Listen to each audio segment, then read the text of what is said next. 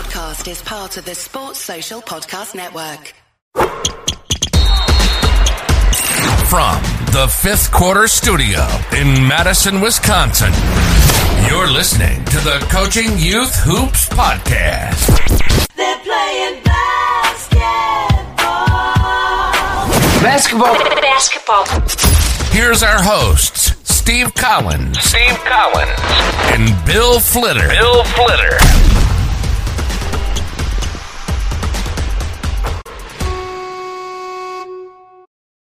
Hey, everybody. Welcome, welcome, welcome to Coaching Youth Hoops. Um, Coach Bill is a little busy this week, so I kind of hijacked. Um, not that I don't have other things to do. I do. I, you know, we have seven podcasts in our network, I think. But um, I told him take a take a take a week break, um, and I would uh, jump on and just give kind of kind of some of my thoughts um, with coaching youth basketball um, or coaching youth hoops. Um, we're about to launch the coaching youth hoops membership, which will give you everything you need to become a uh, successful um, youth basketball coach. Um, so my goal is the beginning of 2023. The first 2023 is when we're going to launch. Um, I know some people will be through the season and stuff, but I'm going to try to.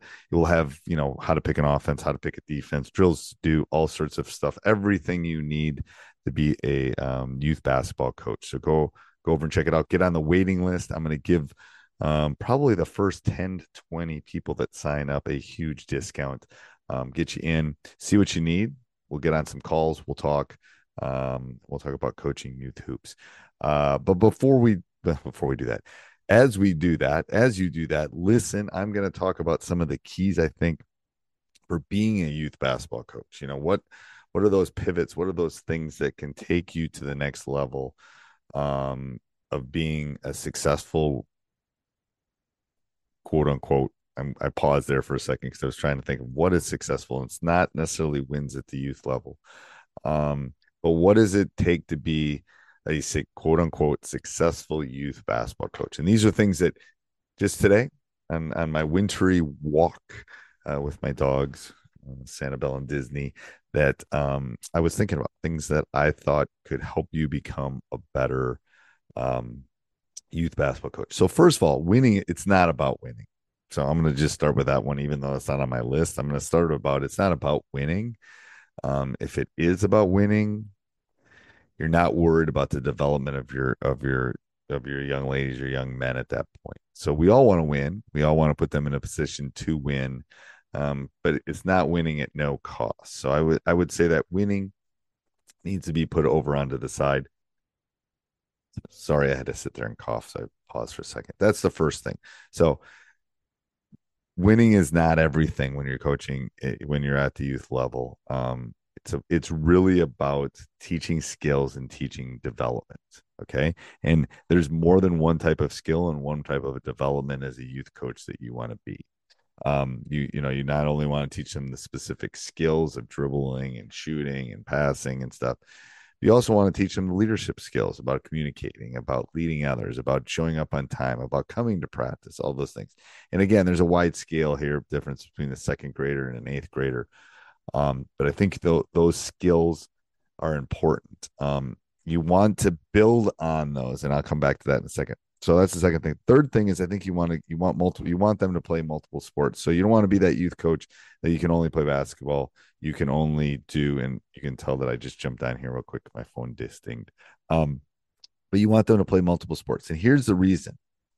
I think first of all, you don't know in third grade what sport is going to be their sport if they're an athlete, and second of all, it's going to injury prevention has been proven scientifically that the more motor skills and more things that they can do, the less likely they are to have long term effects and and injuries. So you want them playing baseball and lacrosse and football. Uh, we'll talk about football, but soccer and basketball and swimming and everything because they're using different motor skills and and as a as a coach, or you also want them to um you also want them to go to specific uh you know things so they don't they you don't know you know michael phelps might have been a basketball player if, you know if his parents had been basketball players so um so that's the next thing um going into the negative again, don't press, don't play zone. Don't press, don't play zone. Don't press, don't play zone. Because if you're again, and there's a scale here of a difference between the second grade and the eighth grade, but um teach them the basic principles of man to man, teach them location, teach them footwork, teach them, you know, we've all been in those tournaments or those places where people press and you're superior and you're going to beat me in fourth grade because you've got the better athletes and you're going to press and we're going to turn over and you're going to score laps. But you're not develop, developing them as, as as as basketball players and as individuals. All right. Next one is you want to build on the skill sets and you want them to build on the skill sets. So going into my edgy mode here a little bit, you want some of those you, you want you want them to develop the skill sets of so a lot of small sided games, a lot of two on two, a lot of three on three, a lot of four on four, where they're learning the skill sets and they're being involved in, you know, ball fakes or shots or whatever it is. Um, I think those are both extremely important. Um, so the next thing is make sure it's fun. Please make sure it's fun. I, I've said this on multiple podcasts, but you do not want to be this young man or woman's last coach. And if it's not fun, they're going to give it up and they're going to go find something else that's more fun. So make it active, make it fun. Um, all practices at the youth level, especially the elementary level, need to there should be no standing. So if you're working on a two on two drill, hopefully you got enough people that everyone's going in and you have enough baskets. Now there's where you got to be a little creative about number of baskets, number amount of time, and all that kind of stuff. And that's where coachingyouthhoops.com will help when we launch that membership site. But you want them to be active as possible. You want my objective when I was coaching youth hoops is no standing in lines, zero. There was no standing in lines. They were maybe going to go drink, maybe they were doing that. But if they were if they were standing in the line for more than 10 seconds, it was too much. Um, and then you want to give successes because again, you might have a team that's 0 and 12. You might have a team that's 12 and 1. You might whatever, but you want to build not only successes in practice, you want to build those successes um, in games, in practice, in drills, in shooting, and all those kind of things. Um, I know I've said this, and this is again isn't on my list of my of my random thoughts about coaching youth hoops. Um, is at the younger level, just make sure we're really conscious of of not shooting those those three pointers are too far. Those three pointers are difficult for them to shoot. They just they don't have they just don't have the range that the they, they can't do it. Um, so just make sure that you're giving them um, a, a positive direction. You know, if they're if they're in second grade and they can't get it up, then you should be working on layups. You should be working on ball handling. You should be working on passing. Um, but I I again think all of those are just random thoughts about things that can help you um, become a better basketball coach. You know, what should you teach at the younger levels? Well, you should teach a lot of ball handling. You should teach layups. You should teach footwork. You should teach shooting form. You should teach ball handling. You should teach um, how to run. You should teach their gait. You should teach um, you know, some of the basic passes and, and and don't worry about this. I was talking to a youth coach today. Don't worry about the specific plays, or the out of bounds plays. Worry about those things as they develop, as they get older and later elementary and stuff. That's when you can extend the ball handling, extend the screening, extend what a cut is and post moves and drop steps.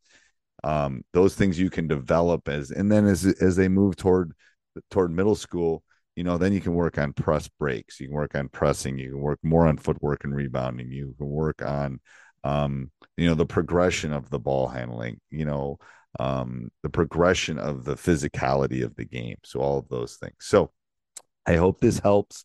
Um, hopefully, when the next couple weeks we'll be back to our sched- regularly scheduled programming and coaching youth hoops. I hope you enjoy this. Again, remember, go over and join the waiting list, coachingyouthhoops.com. Also, um, go over and make sure you check out all of our podcasts. Uh, you know, um, Basketball Coach Unplugged. Doesn't matter if you're youth coach, Basketball Coach Unplugged, High School Hoops, uh, the um, the rule of th- the rule of three offense, the funnel down defense, all of those uh, podcasts, the combination defense. Maybe you're running against a, a box and one, and you want to know how to run one, or you want to know how to score against it.